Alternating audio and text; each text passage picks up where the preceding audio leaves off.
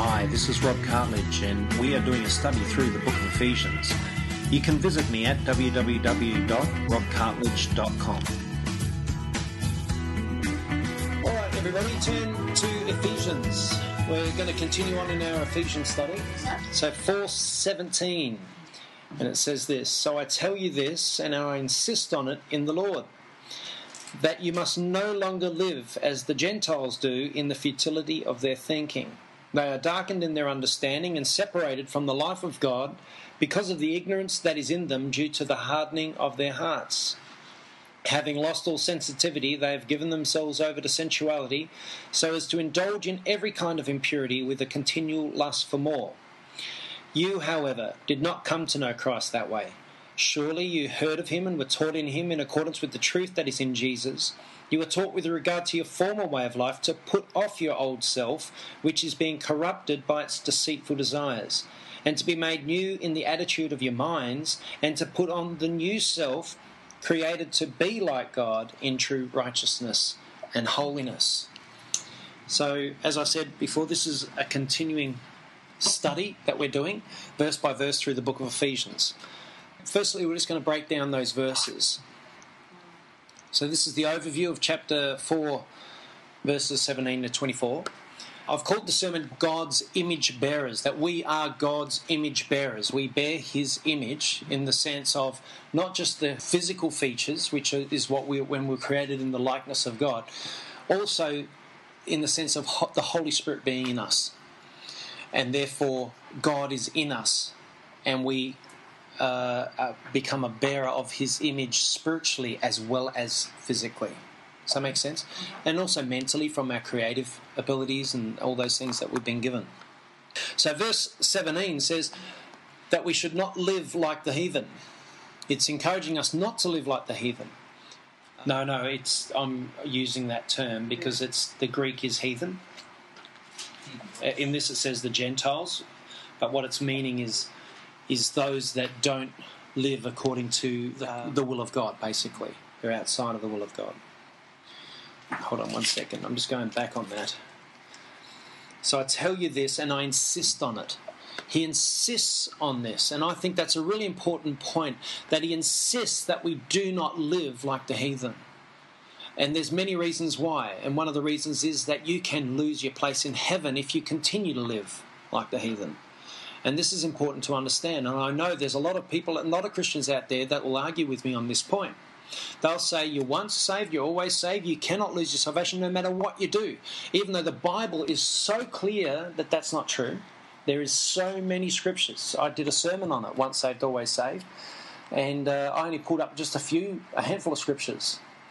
But there are so many more just about everywhere I read in the New Testament it tells us to depart from sinful ways, to resist the sin nature, to walk in holiness, to walk in, and always with a warning.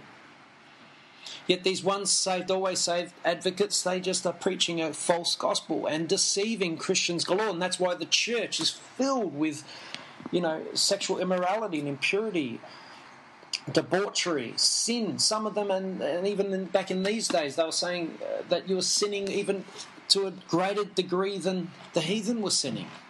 You know, and, and in the church, there, there's so many that sin at a greater level than even the atheists of the world. You know, so we really got to take these warnings clearly. I think they're there for a purpose to keep us walking as Christians, to keep us walking in a, a, holy lifestyle. Verse 18 says that the heathen are separated from God. And verse 19 says they indulge in every form of evil. And then it goes on and says in verse 20 that we are set apart. The moment we accept Christ as Lord, we are set apart to, as in service to God. Verse 21 says we were taught in Christ. That all this teaching comes from Christ, and we, it's in Christ that we are getting taught these things. Verse 22 says to put off your old self, which is being corrupted. And verse 23 says to put on the new attitude to take on a new attitude, to have a, a different attitude towards living. Not a anything goes attitude, no restrictions attitude, which is what most people don't. They don't want to be told what to do. They don't want to have any restrictions in life. If they want to do something really terrible, they want to have the freedom to do that. Now, in our old life, yes, we had the freedom to do that. But the moment you accept Jesus as Lord and Savior, you sort of have a conscience about that and you go, oh, I better be careful. Why? What's holding you back? The thing that holds us back is the fear of God. We, if we truly fear God, we will stop sinning because we'll know there'll be consequences in following through with those actions. Do you know what I'm saying? And verse 24 says to put on the new self. Put on the new self in his image. And remember, we're his image bearers. Now, we should bear his image. That means we've got to put on a new self every day. Amen? Amen. I'm going through the using the amplified just to get more from these verses. So Ephesians 4:17, if you keep your Bibles open, you, I know you just closed everything. If you keep your Bibles open, you can just compare these verses so that you can see just how much more is in the amplified. Uh, Ephesians 4:17 it says this so this I say, and solemnly testify in the name of the Lord, as in his presence, that you must no longer live as the heathen or the Gentiles do in their perverseness, in the folly, in the vanity, and the emptiness of their souls, and the futility of their minds.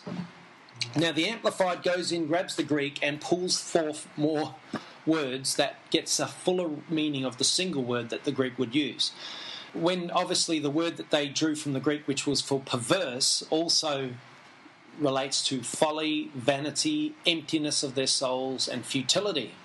So the Amplified puts them all together. Makes it difficult to read when you're trying to just read it as a reading Bible. But as a study Bible, as a reference Bible, like in, in this sort of a setting, it's fantastic because we get so much more of the Greek out.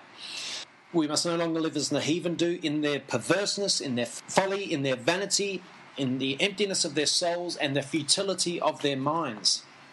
The definition of a heathen is a person who does not belong to a widely held religion, especially the Christian faith. So, someone who's outside of any religious system that will put legal requirements around a person. Not saying the Christian faith does that because the Christian faith encourages us to walk in the Spirit, and if we walk in the Spirit, we obey the whole of the law. Mm. So it says, walk in the Spirit, stay in the Spirit, and then you will fulfill the whole of the law. Then you're walking under grace. But people think they're walking under grace, but they don't walk in the Spirit. They claim, yeah, I'm walking under grace. Oh, yeah, really? How come you're doing all these terrible things? Oh, but I'm under grace. I'm, if I do them, God's going to forgive me. No, the Bible doesn't say you're you can sin all you want. There's a free license. Go out there, have a good time, sin up as much as you want, and you're covered by grace. That's not what the Bible tells us. The Bible says walk in the Spirit, and then you're under grace, and and then you won't sin because you're in the Spirit. Because if you're truly in the Spirit, you will stop sinning because the Spirit does not sin. You know what I'm saying? That's that repent and sin no more sermon I did a few months ago. So Paul was facing a pretty serious issue in the church when he wrote these words to the Ephesians. He wrote these words. Remember, if, if those Ephesians weren't having these sort of problems, would he have written that in his letter to them? Why would he face an issue in the church of Ephesus if that issue didn't exist among the believers? You know, they'd be thinking, why is he writing this? We don't, we're not living like heathens. You know what I mean? They would sort of feel offended. But the fact is, Paul had knowledge of what was going on there. He had to confront a situation. And that's why he came up with these words. And he was seeing an increase of heathenism and paganism in the church. Actually, many of the churches of which the apostles wrote to were exhorted to give up pagan ways. So many of the letters you'll read through the New Testament there's always a section in many of them where they confront serious sin issues, serious issues that existed in the church. And it's no different today, is it? You know, the same issues that existed in the first century, even though they said the first century is like the blueprint for the church, like as in the, you know, in some some scholars actually believe they were the perfect church, you know because they, they were so committed and so faithful. They were martyred and they lived for Christ, and it was they suffered persecution. They did not wane in their faith, and all these sorts of things. Yet you read the New Testament, you get a very different insight into that. You're going, hang on, they, they're suffering from many of the similar things we're suffering from. Because they're getting told to give up these evil practices that they're obviously getting in, in uh, involved with. So That's why it's these letters uh, are very helpful today, aren't they? As you read them, you get really affected by them because you think, gee, I'm, I'm living like that. I've got to change. Separate from God. Ephesians 4:18 says, "Their moral understanding is darkened and their reasoning is beclouded. They are alienated, estranged, self-banished from the life of God with no share in it, and this is because of the ignorance, the want of knowledge and perception and willful blindness that is deep seated in them due to their hardness of heart or to the insensitiveness of their moral nature. Beclouded means to become obscure or muddled. So they're all mixed up in their head and they're beclouded. So the scripture tells us so much about the heathen unbelievers in this world. Uh, they are morally darkened. They have no morals. And a moral is concerned with the principles of right and wrong. If you're concerned with what's right and what's wrong, uh, these guys are darkened in their understanding. They're morally darkened. They don't see right or wrong. They can't discern the difference and you're probably aware from you know just watching movies and stuff of, of certain characters who are portrayed as guys that just really don't know how to do right all they know how to do is wrong mm. And uh, we know people that have just always tend to do the wrong thing rather than the right thing and they're always in trouble with someone or something you know they're doing something wrong somewhere they're morally darkened their reasoning becomes beclouded they're muddled they can't reason properly they're alienated from God, so they're self banished. They banish themselves from God. They don't want anything to do with God. They banish themselves away from God with no share in it. They don't want to share in it. How many uh, people I've heard, atheists said, if, if heaven is full of you guys, I don't want to go there. They banish themselves from it. They have deep seated ignorance the actual word ignorance is agnosia in Greek. That's where they derive the word agnostic. They're willfully blind, in other words. If someone says they're agnostic, that's like they're nearly insulting themselves. What they're pretty well saying is, I'm willfully blind, and nothing you're going to tell me is going to help me to see because I can't see, and I'm not going to see, and I. I'm determined not to see. Not to I choose not to believe it. It's, it's, that's it. They also, these people have hard hearts to their moral nature.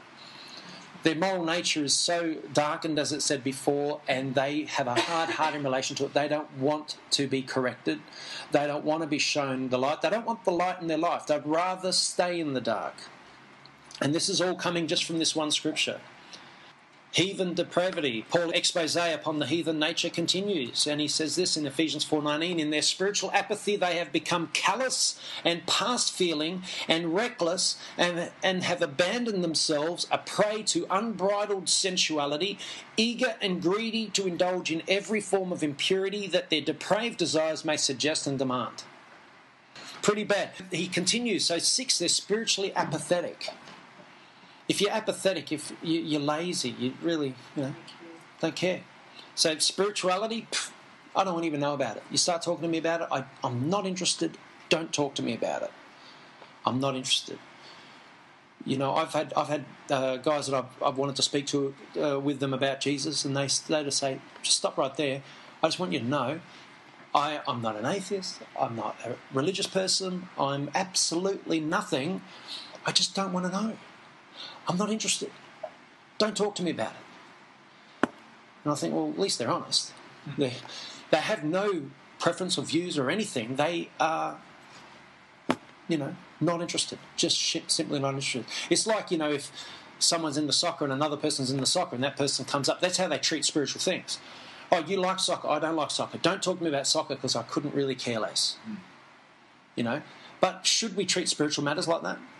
Like an interest, like a hobby, that we're not interested in.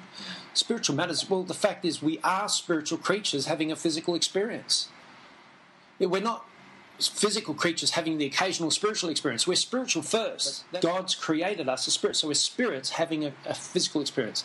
And I know without a shadow of a doubt, because I, I trust the Word of God more than any man or any atheist or any scientist, that when you die, your spirit continues. Mm. It sheds this body and it goes somewhere. And that's what I'm concerned is, with is where do we go? Seven, they're callous and without feeling. They're callous. Callous is showing or having an insensitive and cool, uh, cruel disregard for others. A cruel disregard. That means not only do they, uh, when you say good day, mate, and they just, you know, don't want to say good, good day back, they'll say something bad to you to boot. You know, they'll say something rude to you. They're callous.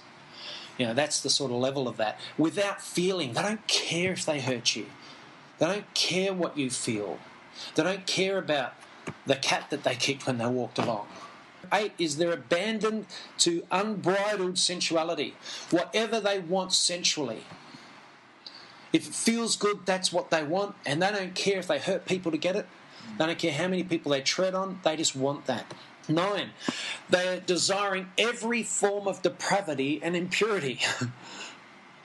how deep is this Greek, uh, the Amplified, how much it pulls out of the Greek on this verse is that they desire every form of depravity and impurity. That's shocking. Are we seeing that in this age? They saw it back then. How much worse is it today? I believe it's far worse today. So that's what we used to be. Probably not all of those things, but at least in part there were things we, that we were like that before we became completely Christian. So Ephesians 4:20, and I'm using the NIV just for this bit because I just didn't like the wording of the uh, Amplified for this verse. It says, "But you, however, did not come to know Christ that way." Aren't you glad we didn't come to know Christ through any of those depraved uh, ways of living life? We do not have a license to sin just because Jesus died for our sins. We don't have a license to sin anymore. Uh, Jesus died for our sins, and this is the whole thing. We have to turn away from that old nature, that old way of thinking, that old attitude. All of those things should not be coming up in our new life in Christ. We are free from sin, but we're not free to sin, as I've said many times. So, what does Christ demand from us?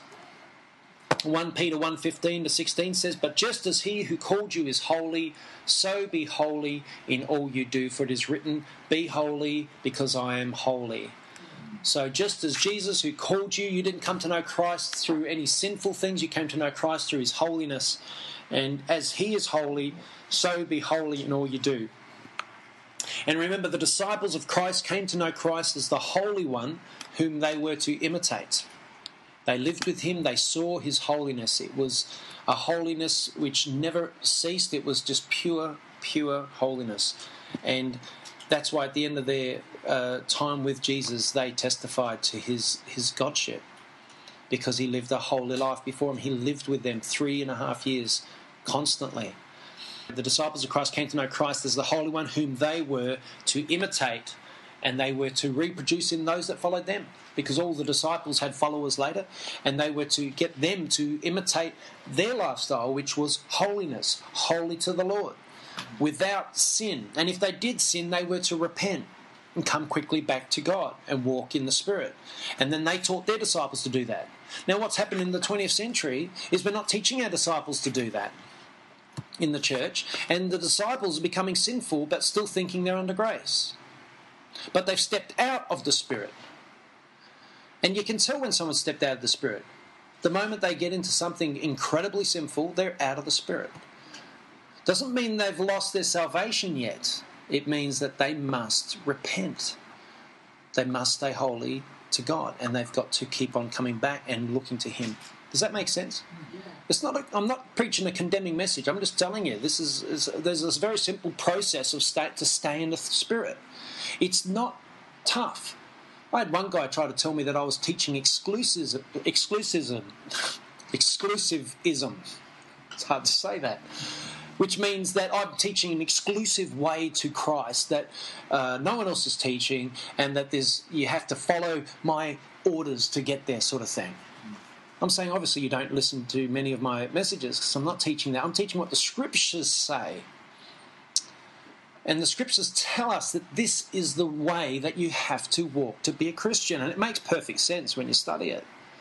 Like, would anyone else in the world outside of Christianity expect a Christian to be anything but holy? Why do all the Catholic priests get condemned all the time? Because of their sins. They do sexual things they shouldn't do, they get condemned. The world condemns them. Do you know what I mean? If a Christian doesn't walk in holiness, then the world judges them, makes a quick judgment. You know, God will still forgive them if they repent. You know, the world's very cruel to the to the church.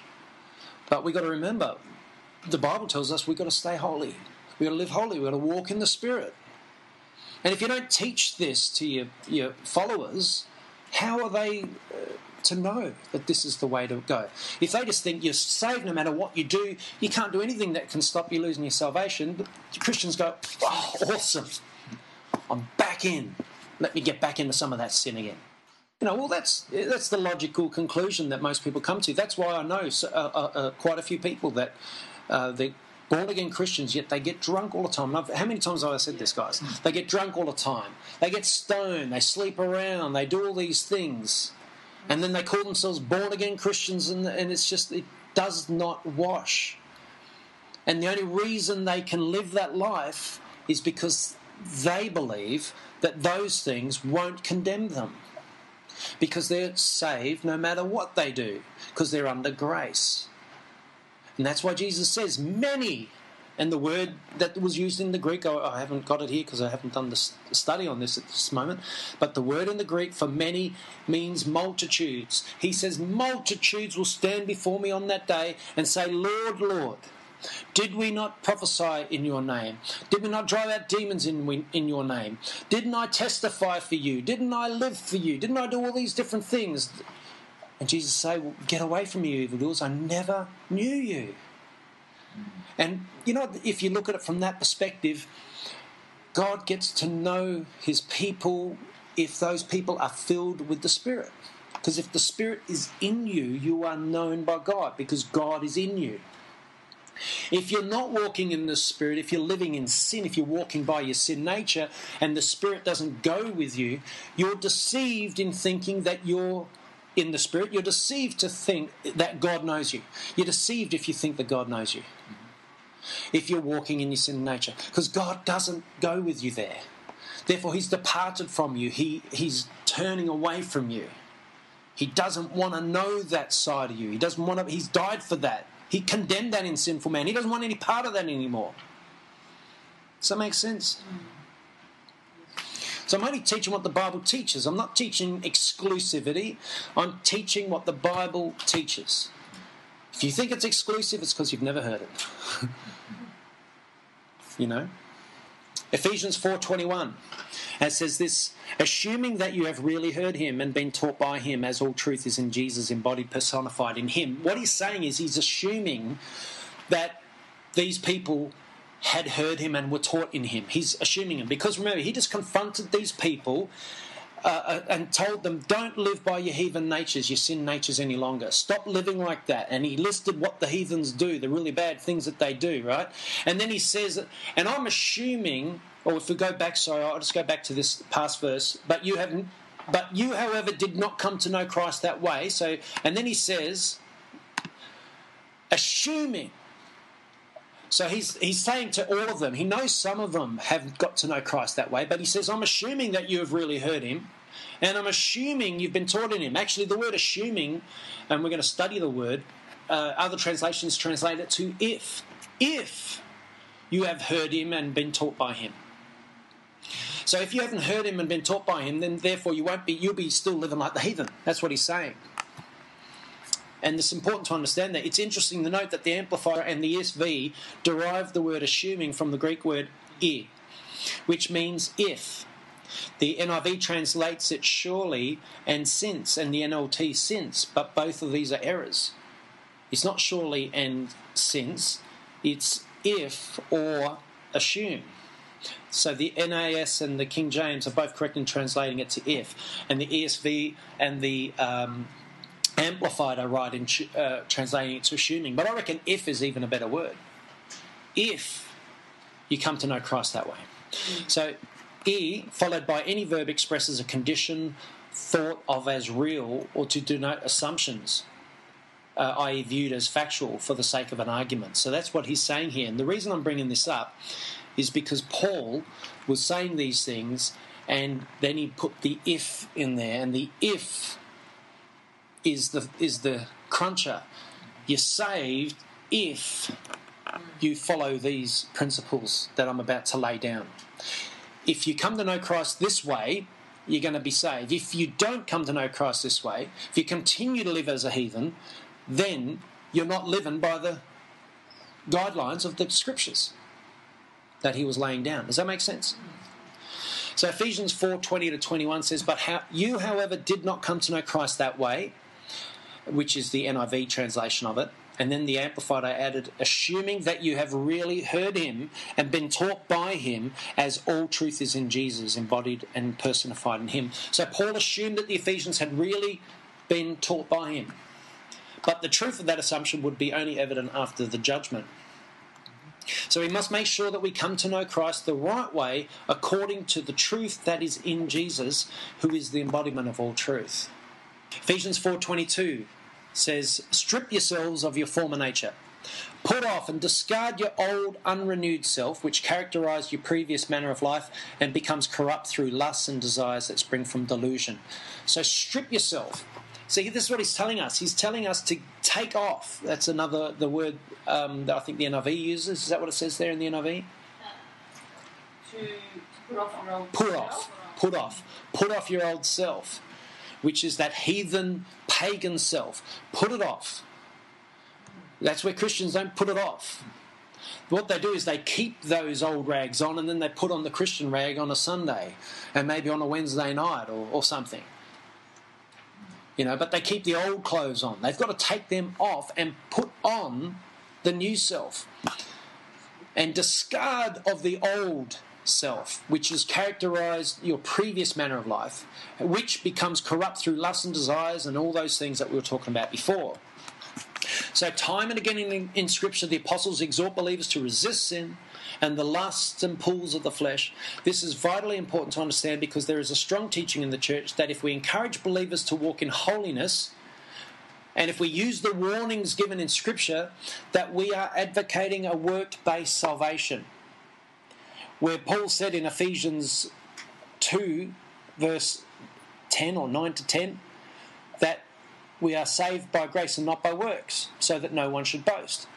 And so what they do is they get they get that verse and then they go, well, if you're telling us you need to do this as well, then you're advocating works. No, we're saved by grace through faith. And that grace, this is describing what that grace is. Does that make sense? Mm-hmm. What we're studying here is describing what that grace is. Because if you just say we're saved by grace, not by works, you're advocating you've got to do all these things to, to stay saved and all this, well, then you're advocating works. No. This is what grace is.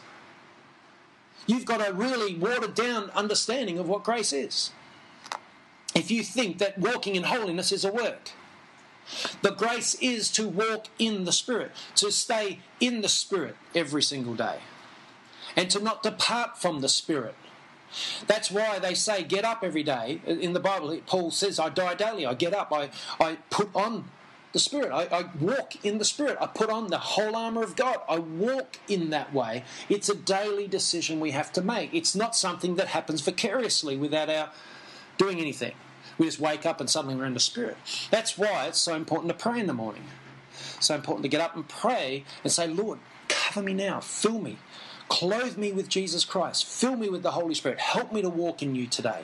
Help me to walk the faith. Help me to stay focused on the Spirit. And then, of course, you pray for the things that you're going to be doing in that day. Help me to help me to do them well. And then the Spirit goes with you that day. Does that make sense? And that is what grace is. Grace is not just you're saved no matter what you do. That's that's ridiculous if it was like that. You know. So Ephesians 4:23 says, "And be constantly renewed in the spirit of your mind." Be constantly renewed. Does it say you are renewed or does it say to be constantly renewed? What does constantly mean? ongoing. Perpetual. Perpetual, always, regularly. You know, you constantly renew yourself in the spirit of your mind. And I just want to bring something up about this having a fresh mental and spiritual attitude. So we've got to have a fresh mental and spiritual attitude every day. And I like how the Amplified brings that all out. That every day you have a fresh mental attitude and spiritual attitude. It's got to be fresh daily. You don't eat yesterday's bread or you do sometimes, we eat yesterday's bread. But in the Bible, with, as a bad example, in the Bible, the manna had to be picked up fresh every day. Because the next, if you picked it up, uh, if you saved it uh, from the day before, the manna would be filled with maggots. All right, so you've got to have fresh manna, fresh spirit every single day. Uh, Paul is telling us clearly to renew ourselves constantly. Consecration in Christ is not a one time event, it is a daily renewing in the spirit of our mind. Now, this is interesting. In, in the Bible, if you see a capital S for spirit, it's talking about the Holy Spirit. If you see a little s, it's talking about the spirit within man. Okay? And, and look up here. What is the spirit here? It's the little s. So that's the spirit of our mind. So consecration in Christ is not a one time event, it is a daily renewing in the spirit of our mind. That means the Holy Spirit doesn't just grab you and fill you in the morning. You f- choose to be filled with the spirit of your own mind. It's a reminder you've got to give yourself. So you could probably have a little reminder on your bedside table when you wake up, things to do. Renew yourself in the spirit of your mind. Uh, ask the Holy Spirit to fill you today. Does it make sense? I thought that was an interesting point. Now, Paul said, I die daily. What he means is that he dies to the lusts and pulls of the flesh and consecrates his all to God daily. Every day he decides to walk in Christ. Every day. So this is not a work to receive our redemption, right? You don't get redeemed because of that, uh, because you're being faithful to grace or faithful in grace, right? You're redeemed because of what Jesus did for you. And the fruit that you have been redeemed is that you do walk in grace. Mm-hmm. But you don't get to heaven and say, Look how well I walked in grace. And Jesus says, Well, you only walked in grace because I enabled you. And I kept on making sure that you walked in it, right? But we still have to decide to walk in it.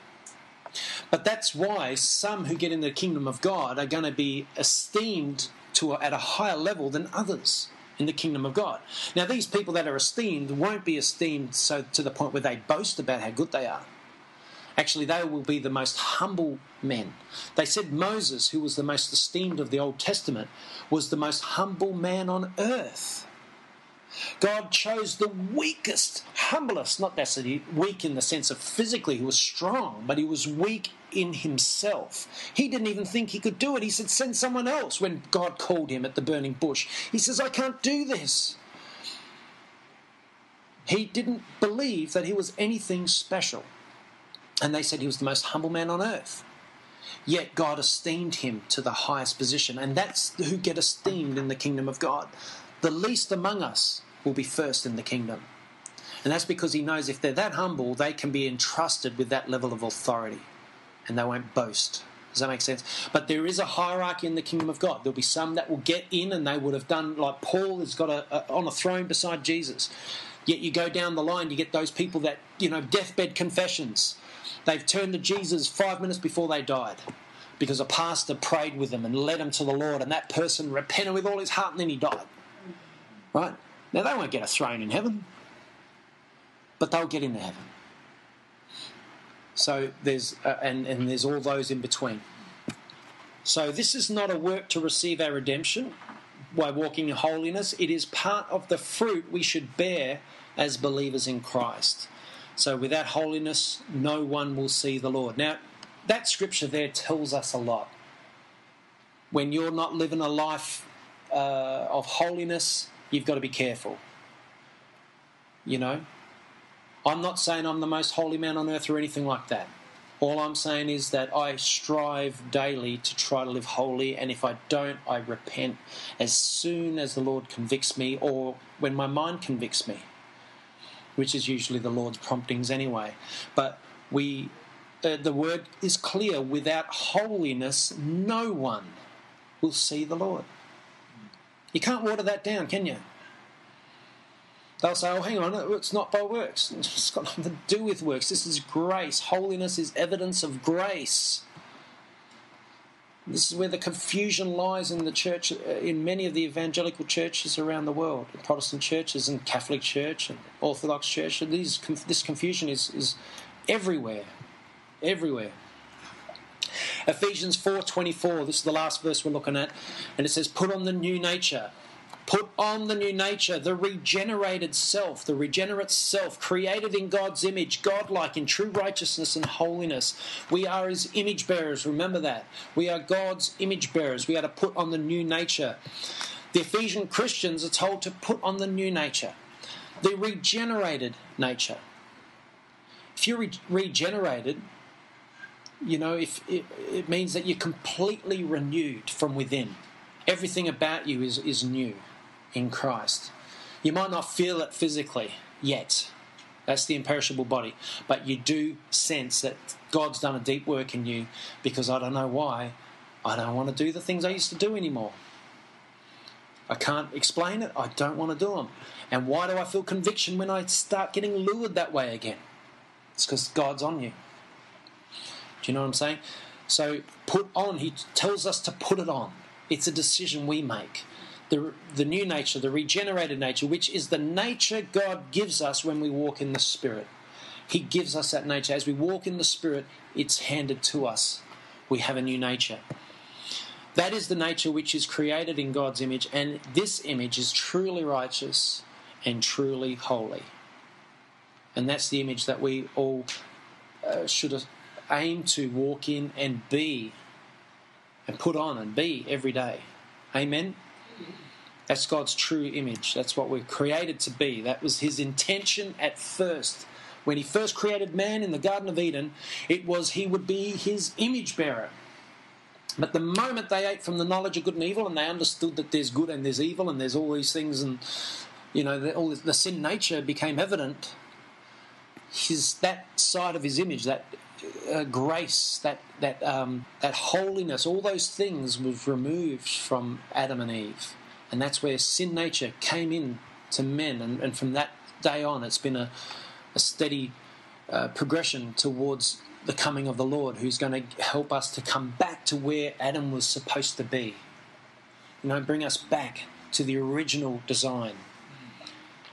So, over and over in the scriptures, they exhort us, the believers, to walk in holiness and to turn away from sin. Yet, over and over, we hear the doctrine that we advocate a work salvation by preaching on these scriptures, which clearly reference this. Over and over, I'm, I'm told not by, you know, I'm getting more positive than negative, but occasionally I get these guys, you're, you're advocating a work salvation. They listen to 10 minutes of one sermon and that's what they, they shut it off. Oh, that's what, he's, that's what he's advocating and they type it in. Simply because they do not understand what grace is. That's all it is. They don't understand what grace is. You can't preach except for what the scriptures say. And I think you can't go wrong if you preach, you know, like a half a chapter in one hit half a chapter of the book of Ephesians, like we've just done now or at least a good section of it. If you preach a good section of it and you and you've been preached, we've preached right through. We're doing a um, expositional study of the book of Ephesians. You can't help but really understand what the author's trying to say. But if you just preach scripture here, scripture there, pull them from all over the place, and you never really do an expositional study on something, you, you're guaranteed you're going to really mix it up especially if you're influenced by others that have been doing that for years and they've been influenced by others. You've got this generations of confusion in their teaching. And there's a lot of that out there. There's a lot of it. But I'm here to tell you that Jesus commands obedience. He commands his people to walk in the Spirit. He demands holiness of his bride. He's coming, at his second coming, he's coming to collect his bride. We are his bride. Now, he doesn't want to get here and collect a filthy bride, filled with sin, filled with corruption and debauchery and all the sins of the world thick in the bride. You know, it's like it, would be like the bride would be standing there like this with this filthy dress. Hang on, Jesus? You know, that's not what Jesus is coming to collect. He's coming to collect a beautiful, spotless, unblemished bride, glorious in the sight of God. And that's who we are. And that's who we are. We gotta be free of sin. I'm not saying you won't sin, I'm just saying you've got to walk in the Spirit. And the more you walk in the Spirit, the less you sin. It's like anything. The more you practice the piano, the less mistakes you make. The less you practice the piano, the more mistakes you make. So I'm looking at my piano students here. You know what I'm saying? And past piano students over there. um, but it, it, it, goes hand in hand with anything. So if you walk in the Spirit and you continually walk in the Spirit, you practice it daily, you exercise, you outwork it in your life, you will get holier and holier and holier. Amen. Jesus died to save us and to make his people holy. Peter tells us to be holy because he is holy. You know, when you get told, be holy because he is holy, don't go, oh, well, you know, you can't be holy. You're joking. You know, I can't resist my sin nature. You've got to be joking. This is this guy is telling me, he says he can't, he will never be sinless, so he's not going to even try. You know, he's just going to live under the grace of God now. Don't feel, he doesn't want to feel condemned anymore. I'm thinking, well, if you're feeling condemned, you've got the whole thing out of whack. You're not really thinking about it right. You know, if you walk in the Spirit, you won't feel condemned. And if you do sin, that what he calls condemnation is what I call conviction. You feel a conviction for it, and so you repent. But if he's feeling condemned, it's because he's not repenting. He's not saying, God, please forgive me and help me to overcome this. He's just he just doesn't like that feeling, so he doesn't want to feel it. So he's just saying, I'm building a relationship with God.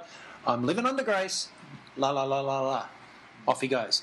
But he's got no concept of what that grace is that he's supposed to be living under. It's his version. Or some of these ministers that he's been listening to, it's their version of grace. So the true Christian should wake daily and be filled with the Spirit and walk in the Spirit, and let the Spirit guide them into holiness and obedience to the will of God. And this should be the all encompassing goal of their life. Amen. Amen. All right, so let's pray. Lord, I thank you for this message, and I, th- I thank you that uh, you spoke through me today. And I just pray that this message will will uh, reach many far and wide, and also just our hearts, Lord, will be changed. Everyone in this room, their their hearts will be changed, and uh, and their direction of their life will be somewhat. Uh, you know, corrected or, or changed or whatever, Lord. Just um, help us to all be affected by this positively and help us daily to walk in the Spirit. Help it to be the decision of our day. Help our minds to focus on that each morning as we pray to you, Lord, that we would we would just be determined to walk as you walked, Lord Jesus, and be f- under the grace of God. And Lord, that we will resist that sin nature that keeps on popping its ugly head up. And help us to resist it. And the word says, if you resist the devil, he will flee. It's not to fight the devil, but to resist the devil. So as we resist the sin nature, the devil flees. And so I just pray that you every day help us to be more and more faithful to you, faithful to uh, uh, your will for our lives, and direct our paths, I pray, in your mighty name. And bless us this week in the name of Jesus. Amen. Amen. For listening to this sermon. If you search Rob Cartledge in the iTunes store or go to www.robcartledge.com, you'll see a number of different sermon series uncovering religion, truth, judgment, and eternity, apologetics 101, critical doctrine, and end times. Feel free to check them out.